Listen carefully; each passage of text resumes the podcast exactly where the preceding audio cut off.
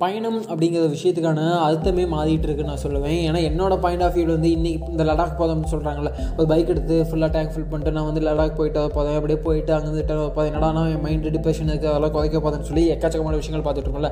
ஆனால் என்னோட point of view எப்படி இருக்குன்னா பயணம் அப்படிங்கிறது எப்படி இருக்குன்னா பயணம் அப்படிங்கிறதோட விஷயம் என்னன்னா பல மனிதர்களை பார்க்கணும் பல கலாச்சாரங்களை பார்க்கணும் பல மனிதர்களின் வாழ்க்கை முறை எப்படிலாம் வாழ்ந்துட்டு இருக்காங்க எந்த மாதிரி விஷயங்கள்லாம் இங்கே பார்த்துக்கிட்டு இருக்காங்க அப்படிங்கிறத உள்ளே உணர்ந்து நம்ம நிறைய மனிதர்களோட பழகிறது தான் பயணம் நான் நினைக்கிறேன். அதனால் நம்ம என்ன செய்யணும் அப்படின்னா சும் பொது போக்குவரத்துகளை பயன்படுத்தணும். பொது பொது போக்குவரத்துனா என்ன?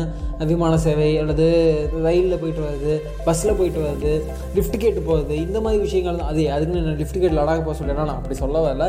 பயணம் அப்படிங்கிறது என்னை பொறுத்த வரைக்கும் இந்த மாதிரி பல கலாச்சாரங்களை பார்க்காது அதுக்காக நம்ம என்ன பண்ணணும்? சும்மா ஒரு பைக் எடுத்து நான் போனோம் அதில் என்ன நமக்கு ஒரு ஃப்ரீடம் ஓகே அஃப்கோர்ஸ் அது ஒரு தனி ஃபீல் ஒத்துக்கிறேன். பட் அதில் நம்ம என்ன கற்றுக்க போதும் அப்படிங்கிறது மிகப்பெரிய கேள்வி இல்லையா?